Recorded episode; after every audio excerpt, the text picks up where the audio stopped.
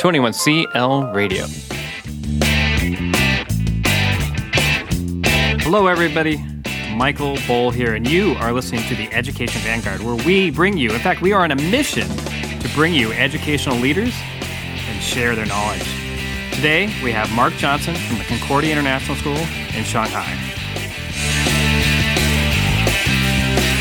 If you are a school leader or someone looking for advice on how to bring superb speakers to your school or to add a student centered U.S. national history project to your program, be sure to give history teacher Mark Johnson a call, or at least an email, or maybe even a tweet. Mark is a history teacher at Concordia and a leader in bringing the U.S. National History Day program to Asia. NHD empowers students as historians through their History Day program, and it takes the best parts of social studies education such as analysis, critical thinking, problem solving, and creative synthesis, and incorporates these elements into project based learning that can fit into any history classroom. If you're interested in getting involved in the NHD program or just want to hear about it, this is the interview for you. Enjoy the interview.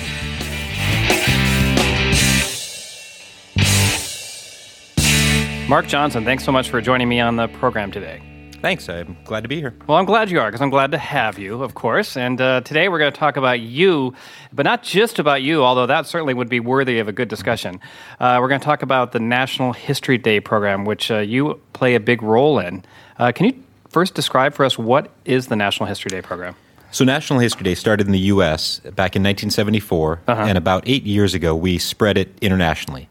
And what it does is every year the national office releases a theme and students around the world have an opportunity to create projects in line with that theme. Okay. This year's theme is leadership and legacy. In 2016, it will be exploration and counter exchange. Really, what it tries to do is put kids in a position to become historians themselves. Instead of a dry memorization and recitation of factual information, students need to engage in primary and secondary source analysis, ask interesting questions, hone their research skills, and ultimately present that work to an authentic audience. Now, they can present in one of five categories mm-hmm. research paper, exhibit, website, dramatic performance, and documentary film. And I really enjoy this process because it's all the best of the kind of educational trends differentiated instruction, integrating technology, project based learning, inquiry based assessment. All of that has been going on really since 1974. And now we've been very blessed to spread that to an international audience. So you talk about not being dry no more doesn't that just ruin how we learn history? I mean, I thought the way to learn history is you hand somebody a 75 pound textbook and say, go learn it. Well, that's the way to learn it if you want to forget it very soon. Ah, I see. But if you want skills that are really transferable across any discipline and into any workplace, then it's really more about critical thinking, asking questions, and, and using critical thinking and problem solving to try and find answers to those questions. Mm-hmm.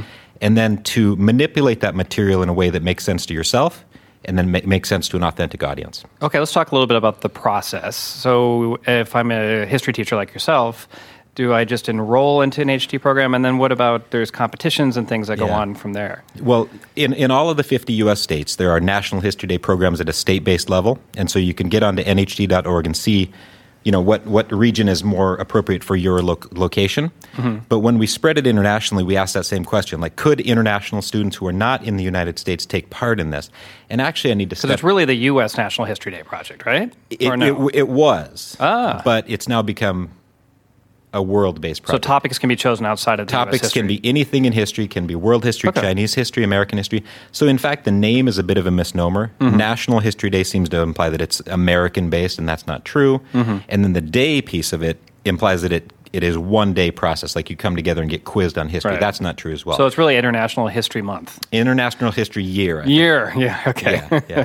and so you'd find out where your local kind of branch is run through, mm-hmm. and then you just engage your students in that inquiry, that analysis, that, that presentation of material, and then you coordinate with the local organizers to have their work seen, appreciated, evaluated, and discussed at a local history competition. Mm-hmm. If they do well at that local competition, they can rise up to regionals, rise up to state and then from the state level, the top two in every category advance to the World Finals that's held in uh, College Park, Maryland, at the University of Maryland every June. Okay, so, so, there's thousands of students from around the world now who go to that final competition. But is it more difficult, let's say, if I'm from California versus from Montana, as far as the competition level? Does every state get two? It's it. Every state gets two, but in terms of the strength of program, it definitely does differ by state. Washington State has a very strong program. Minnesota is a historic powerhouse.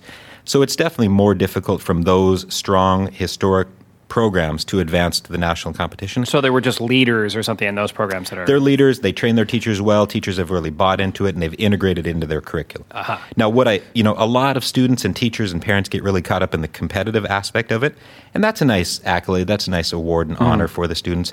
I really like the critical thinking, the empowering students as historians to ask interesting questions and come up with interesting ways to answer those, much more than you know moving on to some world final competition. Right. Now, I know you are more excited about the process, but I do have to ask about the actual event in Washington. Yeah. So that's like a Super Bowl sized event of people, Yeah. right? I mean, I've seen this on TV, and I'm surprised that they have to hold it in a basketball stadium or. It's huge. You know, there's there's several thousand, about four thousand students who come to compete. Okay. And then family members, friends, teachers, professors, museum professionals come, and it's really nice to see students who are engaged in academic pursuits being mm-hmm. celebrated in this way. So often we hear what's wrong with American education systems or whatever it might be, but that June event at the College Park campus is is amazing for the, the just the intensity of, of appreciation for learning for learning's sake. Okay, and then within that event, then there's a, that's that's yet another competition level. That's really the the national, international, I guess you could say. Yeah, level. so- and then so- kids win from that. every every state and, and we're actually a state nhd china Okay. has the same equivalent status as minnesota or california mm-hmm. so there's nhd china nhd korea nhd south asia the top two in every one of our categories goes to the national competition the world competition to then compete against california florida georgia alabama department of defense schools people from around the world Okay. So you talked about the different categories. Yep. And so we're looking at what paper, drama, website, uh, film. Did I miss anything? Is Exhibit. Exhibit as Yeah. well. And so which ones are the most popular and maybe what's your personal favorite? Well, you know, the most traditional is the research paper, and we do that, you know, in, in many of our history classes already. And what I want to emphasize is history teachers who might be thinking about incorporating this, it's not a radical change from what you already do. Mm-hmm. The content that you examine is pretty much the same. You just put kids in a position to do research projects that they already kind of are doing in your classes with this added benefit of having an authentic audience. So there's the research paper category. That's the only one that is only individual. Every other one you can do it as an individual or a group from two to five.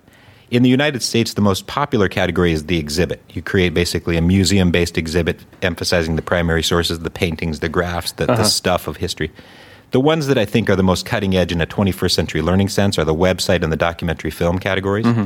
And we've seen some kids produce some amazing work in that and becoming filmmakers themselves. And it really takes, you have to choose a topic and then choose your best medium of expression.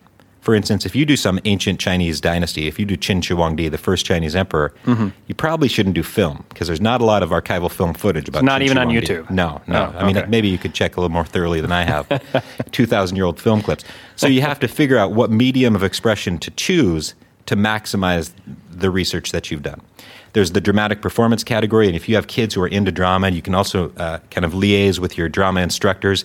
That's another benefit of the program. You can get tech integration specialists, librarian, drama instructors, English teachers to really be brought into this as a team to support these students in their learning. So do you have a personal favorite yourself? I know you said the exhibit is popular in the U.S. You know, I like working with the research paper students because what we find a lot of times is the kids who come back from college, they report to us that that, that is still the main form of assessment at the university level. Mm-hmm. And we want to make sure that they're confident going into those college challenges.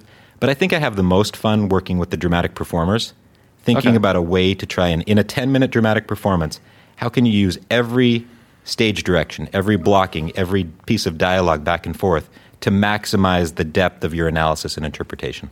Now, I think I would agree with you. Personally, I think like exhibits just kind of dull to stare at. I mean, how do you show your creative side on an exhibit versus a dramatic performance? You know, the, the exhibit, if you think about like a threefold old science exhibit Yeah, board, yeah. that's the bare minimum. Okay. But what these kids do with their exhibits on a much bigger scale are amazing. You go to the world finals and the actual design, the shape, the, the movement, the, the rotation of the exhibit. So they use the exhibit board to, again, put forward their analysis even more. We had an exhibit this year on uh, Shanghai as a last port of refuge for Jewish refugees fleeing uh, Nazi occupied Europe. Mm-hmm. And they carved the, the skyline of Aust- Vienna, Austria into Mm-hmm. one half and the skyline of Shanghai into the other half. And just trying to use every little bit of creativity to advance your point. All right, so they got beyond just the text. Exactly. And, and use that. And the text is they're thinking about intentionally restrictive. So Oh. for the exhibits, you only have 500 student created words, which is tiny to try and put forward a really complex idea. Yeah. So you have to maximize your creativity with graphs, maps, quotations from people who were actually involved, audio clips, video clips. So- Okay, so there is an emphasis on design. Yeah, for sure in that regard.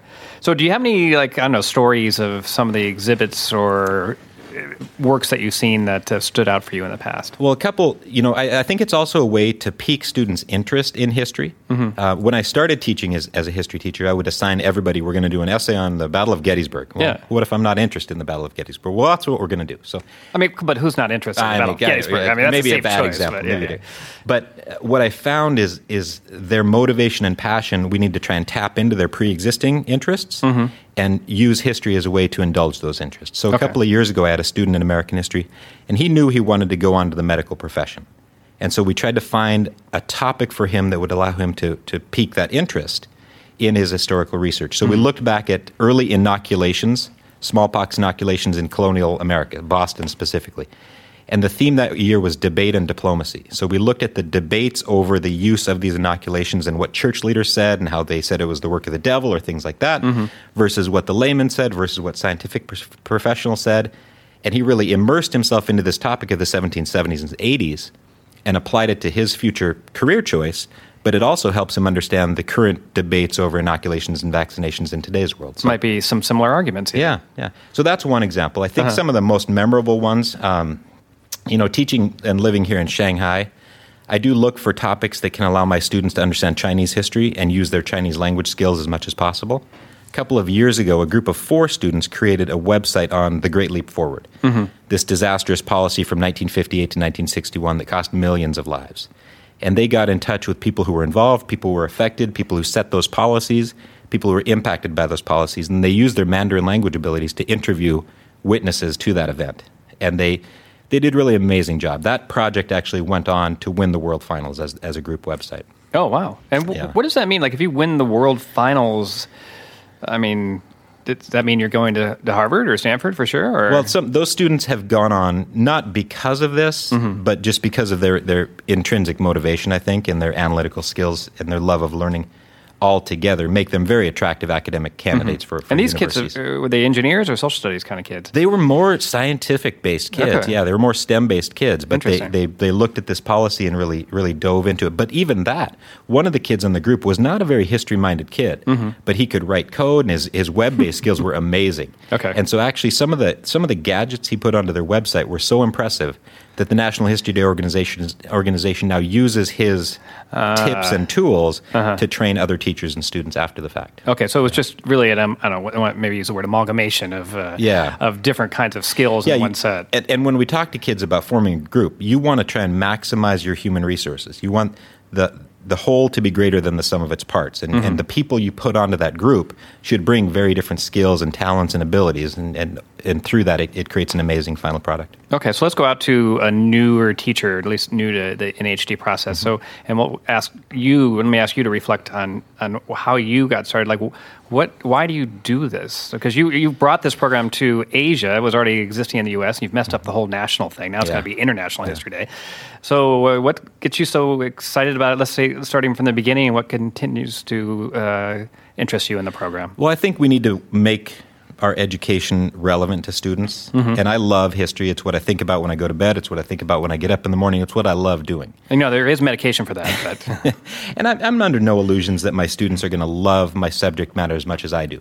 But I need to show him, them how the skills that we use as historians are transferable into any academic discipline and into any profession they choose. So, working in a group, asking questions, analyzing questions, and then ultimately presenting your findings in an effective manner to an audience that's any profession you're going to go into. Mm-hmm. And so I think really grounding it in, yeah, the, the historical details are important and we love those history stories, but the skills are what are much more transferable and long lasting.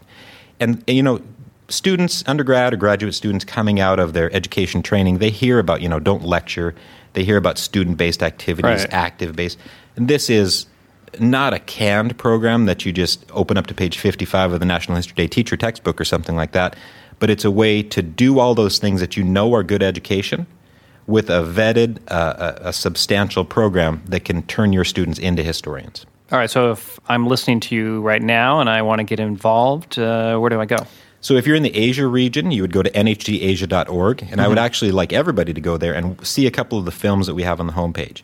There's an amazing film from last year on Angel Island Immigration Station that just will blow your mind when oh, you really? see the work that was done by these students.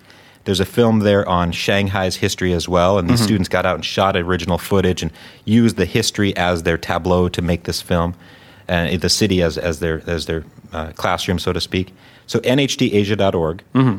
in our regional sense. In a broader sense, nhd.org is the place to go. And that's where I can start right there and say, get all the beginning details. teacher. That's where you'd find out where the contests are in your local area. That's where you'd find the resources needed. You could be put into touch with kind of some mentor teachers who could help you along in this process as well. All right, thank you very much. So I've been speaking with Mark Johnson. He's a high school history teacher and certainly an NHD advocate. Thanks so much for your time today, Mark. Thank you very much, Mike. This interview was brought to you by 21st Century Learning International. Find us on the web at 21clradio.com.